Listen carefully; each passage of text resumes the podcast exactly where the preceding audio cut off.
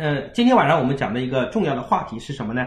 就是长假如何摆脱我们的催促，然后呢，让孩子形成自我管理。那每个家长都希望孩子自己管自己，对吧？但是自己管自己不是一件容易的事儿。我们知道，大部分的家庭都是不会管自己的。所以，如果你的孩子不会自我管理，你也不要太痛苦，因为大家都一样啊。所以呢，我们来讲，但是我们很多父母每天都在催孩子。不断的督促孩子，各位，一个人被督促的背后是什么？就是当我不停的督促孩子，背后孩子感受的是什么？对吧？孩子第一次跟他讲，快去吃饭，对吧？快去吃饭，快写作业，快写作业。当我不停的督促的时候，孩子背后感受的是什么？来，比如说，如果你是公司的上班的一个员工，然后呢，你在公司上班，老板给你一个事情，交代你说啊，把我这个文件做好啊，然后呢，隔十分钟跑来说你会做吗？再隔十分钟过来说你什么时候做好呀？再隔十分钟过来说。哎呀，你到底会不会做？你上过班没有呀？然后再过十分钟，再讲完之后你怎么样？你火了，说我不做了，不干了，回家，你爱咋样咋样。为什么？因为老板不停的督促你的背后，是你感受的是对你不信任。所以各位父母，你不停的督促孩子背后感受的也是不信任。各位，我前面讲过，信任孩子才会有力量、有责任。一旦他感受的是不信任。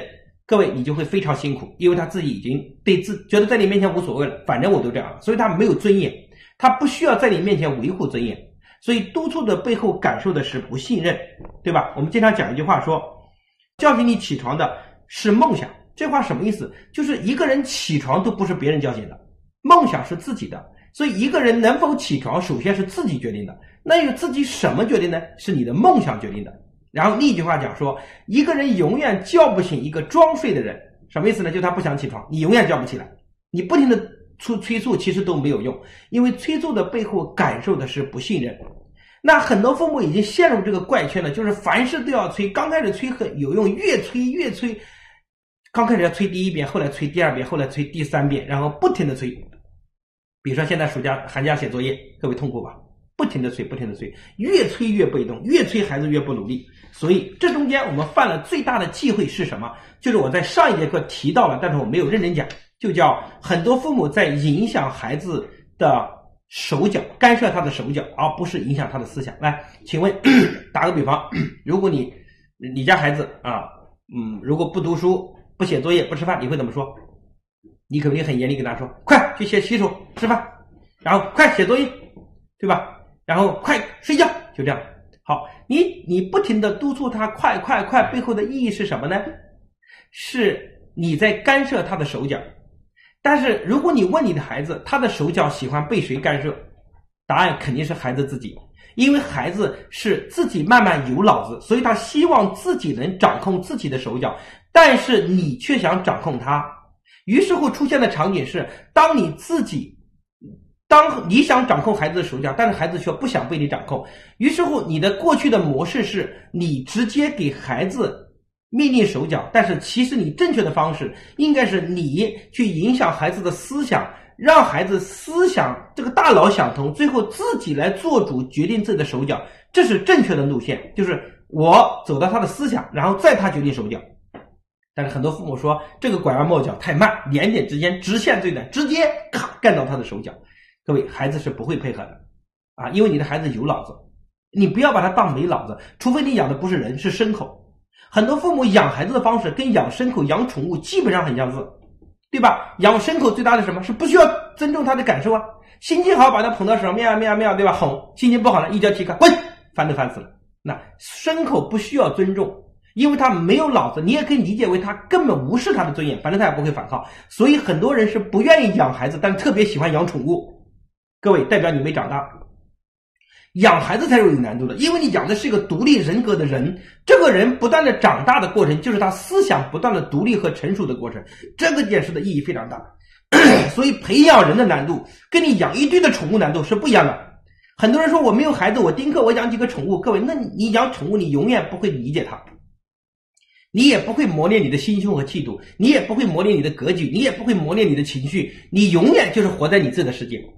对吧？所以你跟养人是不一样的，人有思想有尊严，所以在孩子不断，但是为什么很多父母会督促孩子呢？因为在孩子小的时候，他就是没有思想的，对吧？他就是听你使唤的，你让他往东，他不敢往西；结果慢慢长大，即使他长大有一点思想，但是你只要用恐吓的方式，依然能帮他解决。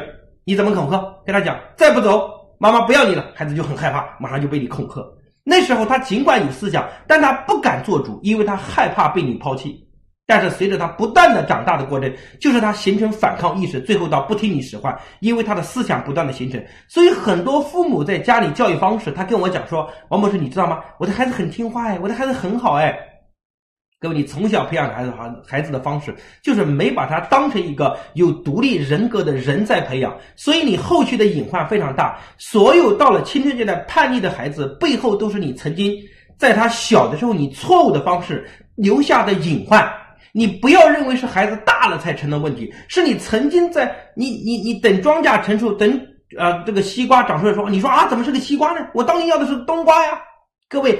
冬瓜和西瓜不是由最后长的结果决定的，是你当年播的种子就决定了什么结果。所以很多父母不要把孩子大了说是他不懂事，是他叛逆，是因为你曾经错误的方式已经在种下这样的种子，酝酿了这样的结果。所以你内心要扪心自问，你要学会彻头彻尾的反思，不要把责任推给孩子。我前面讲过，所有说孩子叛逆的。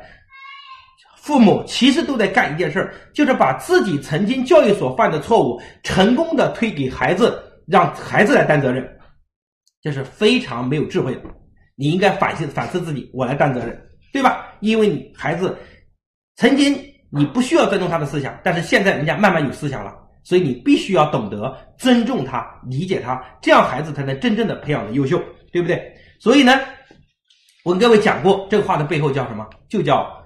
你要影响他的思想，我们讲通俗的方式也叫放手，但是不放眼啊。为了进一步阐述，我在线下讲课也会讲到，比如说你要把一个你要把一个产品卖给一个客户，对吧？如果你卖面膜，你卖给你一个客户，你怎么卖？你不可能跑过去跟他说快买面膜，你讲完他会怎么样？他会眼睛斜着你看你说你有病啊，你干嘛？对吧？你谁呀？对吧？你如果想把一个面膜卖给你的一个朋友，你怎么卖？首先，你给他建立感情。第一步，至少他不反感你，他觉得哎，这个人还是不错，这个人卖的东西还是可信的。他要基于你对你人的了解，就是跟你之间的关系的相处，对你人的信任，最后再决定你给我讲的东西，我觉得是不是愿意用一下？因为首先要信任你人，觉得你这个人不错，所以。你你想，你今天把一个产品卖给别人的过程，就是一个人在影响一个人过程。各位做销售是为什么销售很锻炼人？因为他特别重视人如何影响人，所以很多人他没有做他做技术，他完全不懂人，他就会他就会把人当机器。他培养孩子的模式就是完全不把人当人，就当机器的模式。所以搞技术出身的人教育孩子非常痛苦。对吧？但是如果你做营销出身，你本身就是跟人打过交道，你你懂得，只是有时候你没想通，你没想通。什么叫没想通？就是你还没有想通，你的孩子和你跟客户沟通的模式是有相似之处的，所以你可能也做过销售，甚至做过管理，但是教育孩子，你可能没有想到这块来。所以我们在想，你你把一个面膜卖给一个客户，背后有几层的逻辑？第一层逻辑是你们之间的关系，对吧？你要先通过你们关系的相处，以及你跟他观念。第二步，你要影响他的观念。第三步，他自己说：“你给我来一盒吧。”最后，这就是人影响人的智慧。所以，你跟孩子相处也是同样的。第一步依然是关系，第二步是影响他的思想，啊，第三步才是真正让他自己行动。所以，各位父母，如果你跟你的孩子之间已经不想再说话了，或者他已经鄙视你了，或者他已经对你很恨了。你今天要做的事情不是按我讲的方法，是直接给他做观念、做思想工作。各位，他会觉得你很反感。你需要做什么？你需要第一步改善关系，对吧？你要跟人搞关系，你去研究人。但是很多父母他不是去研究孩子，他让孩子去尊重他，他活在自己的世界，去嘲笑、打击、不尊重孩子。所以这些方式都是错误的。所以你要如果想跟孩子搞好关系，你第一步要走到孩子心里去。好，做思想工作其实非常的重要。你在教育孩子的时候，到底是在靠权力的命令，还是在靠你的思想工思想的引导和沟通？这是个非常重要的，对吧？全世界呢，带兵打仗都有个很大的问题，就是逃兵的问题，对吧？你看当年啊，秦始皇啊，把大家征兵打仗，那秦始皇很残酷，对不对？那怎么弄呢？啊，就是谁逃跑，咔砍掉啊，把脚砍掉。然后曾国藩啊带兵算是比较厉害的啊，曾大帅带兵怎么办？把五个人捆在一起，叫连坐啊。如果一个人跑了，其他四个人都砍掉。所以晚上睡觉大家都绑在一起，谁都不能走，因为走了其他人命都没了。好，那这也算是比较有智慧的。但是你看毛主席当年带兵多厉害啊！毛主席带的兵都不当逃兵哎，你知道为什么吗？因为呢，毛主席他到了一个村子，最后招的每一个士兵跟着毛主席去打仗的时候，毛主席做了什么？是让这个士兵骑上一匹白马，带上一个大红花，在村民的夹道欢迎下，最后呢离开了这个村子，就是代表我去抗日，我去打国民党是个非常荣耀的事情，对吧？你想这么荣耀的事情，请问，即使在战场上遇到困难，这个人敢回来吗？好意思回来吗？因为你是是所有的乡亲夹道欢迎送出去，你好意思逃回来吗？你不好意思逃回来，对吧？所以你看。这个因为什么？因为精神上很愉悦，有成就感，有荣誉感，对对吧？所以你你会发现，我们啊，在呃当年拿破仑的战队很厉害，对吧？基本上快统帅整个欧洲了。为什么拿破仑的部队这么厉害呢？因为当年法国的王室啊，他们的部队呢是代表这些贵族和啊王权的这些部队，于是乎他们基本上就是啊，你来打仗，我给你发钱，对吧？类似是雇佣军的形式。啊，就是雇佣的模式嘛，对吧？那这帮士兵打仗跟拿破仑，拿破仑为什么这么厉害？因为拿破仑他号称要代表人民推翻法国王权的统治，所以他代表人民的利益。结果拿破仑的部队，你看都没有成本啊？为什么没有成？因为老百姓拥护他，对吧？那法国王室就不一样了，他的部队出来打仗，首先要什么？要要要准备弹药，要准备粮草，对吧？所以共产党毛主席特别应该是特别明白这个道理，所以借鉴了拿破仑的模式。中国共产党打仗最呃，我们当年的解放战争，真的，你想想看，我们代表了所有的老百姓的利益，这个是非常重要的。代表老百姓利益最大的好处是什么？嗯，好，所以呢，啊，我认为。这个是这个是非常重要的啊！我们当我们代表了人民群众的利益之后，就会得到更多人的拥护，对吧？所以我要讲的是，这背后最大的区别就是思想的引领啊，而不是干涉手脚，对吧？而不是干涉手脚。那我要讲的是，其实影响思想是非常厉害的。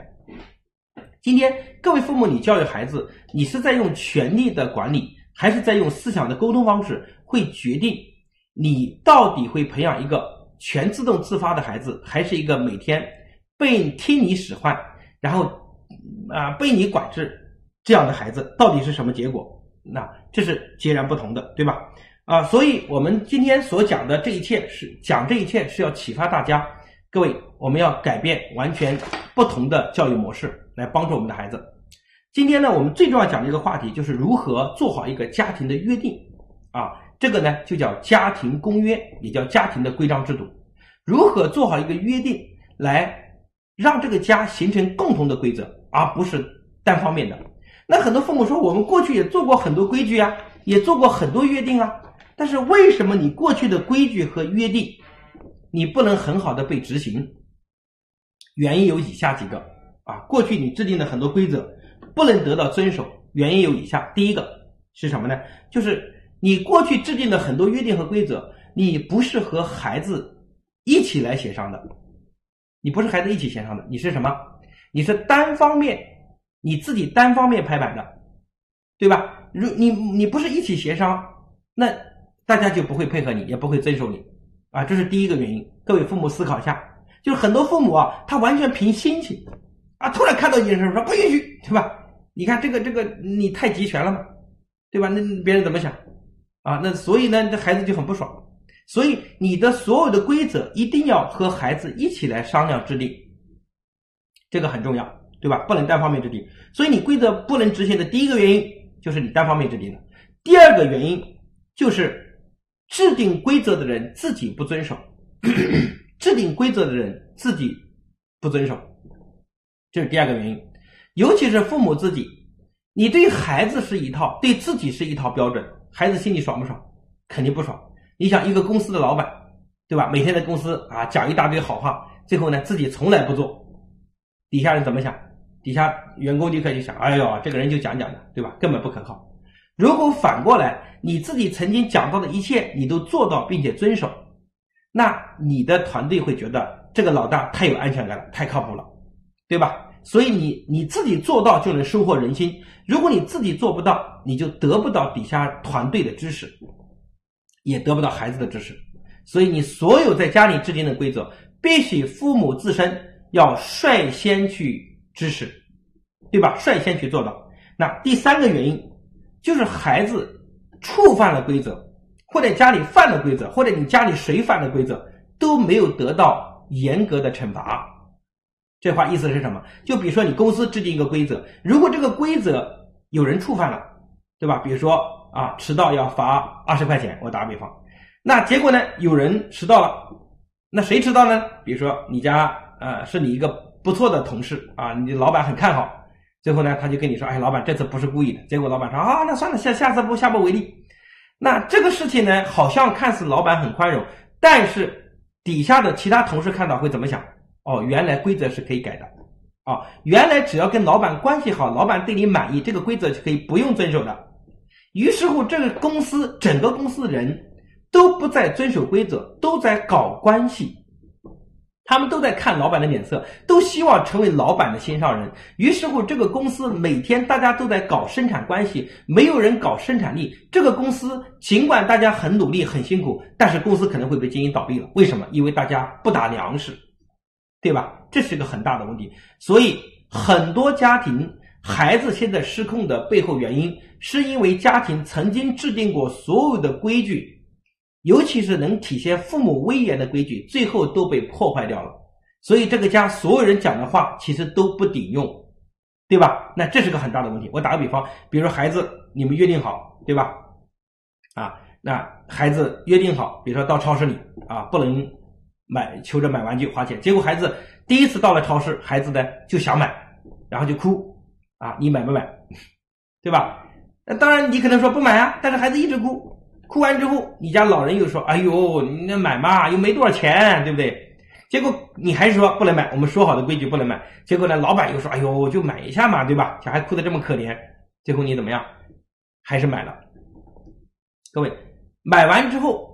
哭了十分钟，你买了，买完之后孩子出门，你骂着他跟他说：“你看，以后再也不会给你买了。”但是孩子心里怎么想？孩子说：“你看，你制定的规则没有遵守，还好我是因为哭，如果我不是哭，你会给我买吗？”所以你所制定的规则和孩子心里所感受是不一样的。孩子恰恰认为规则是可以破坏的，因为你刚开始触犯规则，你没有严格执行，没有遵守，所以这个家最后管理孩子就不是规则。于是乎，第二次。啊，又到了超市，孩子又要买，然后你说我打死也不会给你买，但是孩子知道这次哭十分钟是不够了，于是乎孩子哭十分钟之后就躺在地上啊打滚放赖，然后呢大家所有人都围观啊，你又觉得很过意不去，对吧？于是乎怎么办？最后他坚持到三十分钟，又给他买了，又妥协了。然这时候你讲说下次再给你买，我偷给你当凳子坐。这时候你得出个结论说不能再啊。你你孩子心里知道，就尽管你这次给我买了，但是下一次这招可能不管用了。尽管你嗓门很大，但是孩子出门之前离开超市前，他心里可能想说：你看，要不是我哭，并且坚持哭，我能有用吗？所以你自己嗓门越来越大，但是你在孩子心目中的地位越来越低，你讲的话越来越没有威信，因为你从来不严格执行。我认为关于规则的问题，在中国的问题非常大。今天所有家庭失控的孩子，其实都是把规则当成形式，最后带来的失控的结果，这是个非常大的问题，对吧？你看第三次啊，孩子又让你给他买，说买个手机，买个鞋，不买干嘛？离家出走！讲完之后，你说你有有本事给我滚，你给我滚！结果孩子干嘛？砰就跑出去了。一跑出去十分钟后，你慌了，你给老公打电话，老公，儿子跑出去了，快回来。对吧？然后孩子跑出去，结果当天晚上还下大暴雨，暴雨一下，哇，你就是更加的紧张。然后呢，你跟老公扛不住了，就跑到外面去找，对不对？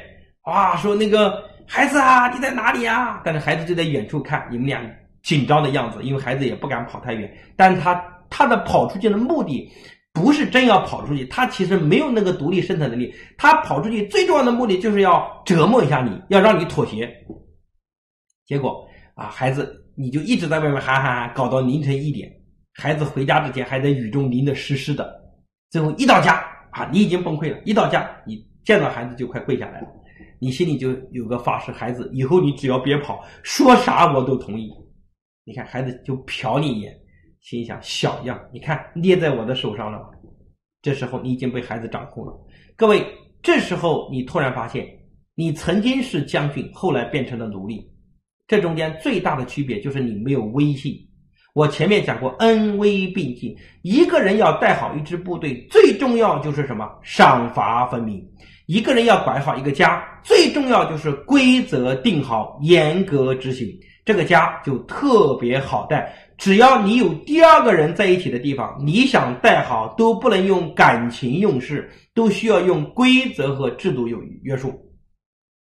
多少的好朋友最后反目成仇，都是因为没有把规则事先说明。大家都想当好人，对吧？没有有言在先，有言在先的背后就是规则，先把事讲好，对吧？咱们合伙开公司，先讲好怎么分。先讲好怎么分钱，也讲好怎么散伙。先把规则有言在先，就会避免你们出现很多大的隐患。这是个很重要的，对不对？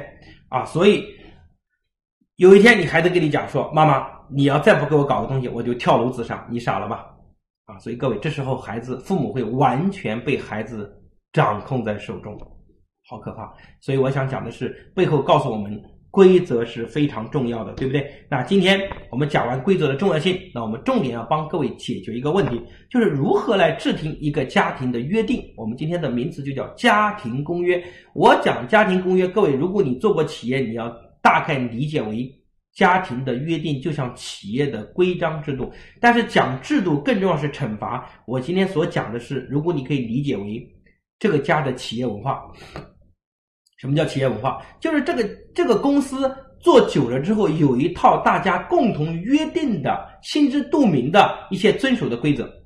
那这个家久了之后，也需要有一些大家共同约定的文化，在这个家来影响这个家，而不是啊每天啊都什么都没有。那好的公司和差的公司最大的区别是，好的公司大家都有一种文化，对吧？你看阿里巴巴，杭州的阿里巴巴就是太注重、特别注重企业文化的地方。我去洪水中学参观，我发现洪水中学，各位外部的批判声音很多，但是其实这个学校特别厉害的就是把文化和精神植根到每个学校的管理者和老师和孩子心中去了。所以你看到的是洪水学习很残酷，但是那帮孩子学的却不辛苦，因为他内心非常的喜悦。你看的是阿里巴巴加班。好像每个人都很拼命，但是其实你看不到的是，他们内心还是很有荣誉感，还是很有啊，很很很幸福、很快乐的。所以我要讲的是，这个家同样也是需要一套文化来让这个家很好的管理。所以我们今天先从家庭公约开始，这个约定包括两块，第一块是类似大家共同约定俗成的，同时也有些底线，就是规则不能破的东西，对吧？那有哪几点的？那家庭公约的制定有三个步骤，第一个就是先制定，对吧？第一个就要先制定。那制定的时候有几个非常重要的规则，比如说你会担心说孩子不读书不努力，对吧？那怎么办？有没有家庭说孩子不读书不努力怎么办？那我认为用家庭公约可以解决。比如说你家庭公约的第一条就写上每个人可以享受家庭权利，必须承担家庭义务。那这句话先引言，就写上你的公约上。跟孩子共同约定，然后你家庭的公约，在你每周开家庭聚会的时候，都可以把这个公约拿来先读一遍，大家共同讲一遍，对吧？那公约第一条就是每个人在享受家庭权利的同时，必须要遵承担家庭义务。什么义务？对吧？比如说，父母的重要的权利是义务是什么？那在家里享受家庭啊，吃的、穿的、用的，但是父母必须要干的事情是什么？是出去努力赚钱，对吧？来维维维持这个家啊。那孩子现在这个阶段他不能赚钱，他重要的工作是什么？啊，照顾好自己，同时为家分担力所能及的工作，同时要好好努力读书，因为你父母投资你努力读书。是为这个家的未来在添砖加瓦，对吧？投资你是未来有更大的回报，所以这第一句话就解决了你的孩子不读书的问题。各位，你可能会说孩子不读书怎么办？但是因为你们家有这个文化，有这个约定，那么慢慢把这个文化扎根到里面，人骨子里就会有他的想法和思维就会发生区别，对吧？所以这是第一条。那第二条呢？对吧？你们家可以共同约定，说先解决情绪，再解决问题，啊，这句话在你们家共同约定也非常重要，因为我们家很容易，家庭很容易吼来吼去，但是其实有可能就那么一点事儿，但是因为情绪会带来彼此更大的情绪，所以这个家就像点了火药一样。如果你们家啊约定俗成，每个人想先解决情绪，再解决问题，对吧？每天讲。讲完，大家一想发火，突然就意识到我要解决情绪，再解决问题，那这个家就会立刻变得平静很多，对吧？那这也是你们家的一个约定，这样你们家谁讲话都不是吼来吼去的，都可以表达情绪，但是都不会发泄情绪，对吧？比如说孩子今天读书在学校被老师投诉，那妈妈本来就说你怎么搞的啊？你看这个家，对吧？你怎么搞的？我们对你怎么怎么好，就是发泄了。但是，如果你先解决情绪问题，再解决问题，你可以说：今天我收到老师的信息啊，老师投诉你在学校不认真努力，甚至还捣乱破坏，所以妈妈特妈妈当时特别担忧，担忧也特别生气啊。你可以表达你的情绪，然后这时候孩子就能够感受到你的情绪，对吧？所以先解决情绪问题，再解决问题，这是我们家的第二个约定，第三个约定。就是我们每周开一次家庭聚会，约定好，把家庭聚会变成你们家处理问题的人民代表大会，也可以理解为政治协商会议，对吧？只要有第二个人在一起的地方，解决问题要达成共识，最好的方法就是开会。所以你们家人与人之间要解决问题，必须要开会。必须要开会，对吧？那优秀的企业都是如此啊，开会很重要，越到高层开会的频次越高，因为达成共识是最难的事儿，解决问题其实不是最难的事儿，对吧？比如说我带一支部队一百万人，这支部队能不能打胜仗，它是决定这一百万人能不能听我指挥是非常大的事儿。至于打仗，都是在你决定好决策、在布局好之后顺其自然的事情。所以我认为，一个家庭特别重要的是达成共识。所以你们家最重要是开家庭聚会，然后 把你们一定要大家讨论的问题，可以经过聚会来商讨和来来来沟通，对吧？这个家就形成一个聚会的制度，什么事都可以谈一谈，对吧？比如说，如果涉及到手机问题，然后呢，啊，也可以谈谈；如果涉及到你们家去哪里旅游的问题，可以谈谈。如果涉及到啊孩子的升学问题，也可以谈谈，也甚至可以家里孩子要买什么，买一双鞋，对不对？也可以拿到聚会上谈一谈，等等。所以要开家庭聚会。第四个就是每个人都要有自己的进步目标，把它作为你们家的约定啊。就是父母希望孩子努力，但是每个人都要定目标，对吧？定呃年度目标、季度目标，开始努力啊，定自己的目标。一旦这个家庭的每个人都有目标，他们就不会有内讧。一旦这个家只要有一个人没有目标，他自己没有目标，他就会把注意力和矛盾弄在别人身上。一个人有目标，就会关注自己，就会齐头并进；一个人没有目标，就会把他所有因为没有目标、担忧、恐慌、焦虑的情绪发泄到别人身上。这个家特别大的问题就是，这个家的妈妈很容易没有目标。所以他特别容易把很多担忧、恐慌、焦虑的情绪给发泄出来。当然，现在很多爸爸反映出来也没有目标，所以他也会在家庭中制造很多的阻力。所以每个人都要定下自己人生的目标。但很多人说，我都这个年龄了，对吧？我还定目标？我家有几套房子收房租。各位，你你难道要用你的行为告诉你的孩子，到了三十岁、四十岁，人生就可以不努力了吗？人生就可以没有希望、没有目标了吗？我想这是非常不应该的。所以很多父母一讲话就跟我说：“哎，我以前很努力的，那你现在呢？”我觉得很重要。所以每个家都可以设定自己的目标。然后呢，比如说后面再加一个，自己的事情自己做，不给别人添麻烦。那这句话讲完，如果你们家的共同约定以后会干嘛呢？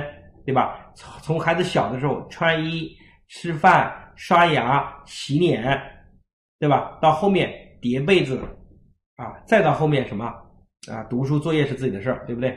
妈妈的工作是什么？是好好工作，在在工作上努力。而你呢？你的工作是什么？是在你的读书上开始努力。那每个人自己的做，不给别人添麻烦，把它约定好，对吧？家庭聚会非常重要。刚才有家长反馈说，家庭例会尝试过，好难坚持。各位，我讲过，这不是尝试过难坚持，这是只要有第二个人在一起的地方都需要开会，对吧？这是只要有人的地方就需要开会，这不是你选不选择可以开不开的问题，这是必须要开的问题。要不然你怎么好跟人沟通啊？怎么让家庭的每个人有动力啊？这是不可能的事情。所以你可能会觉得只是一个形式，但是一个优秀的家庭很多是，当然他开会不一定是那么正式，说来今天我们开会了，有可能就是孩子妈妈跟你聊。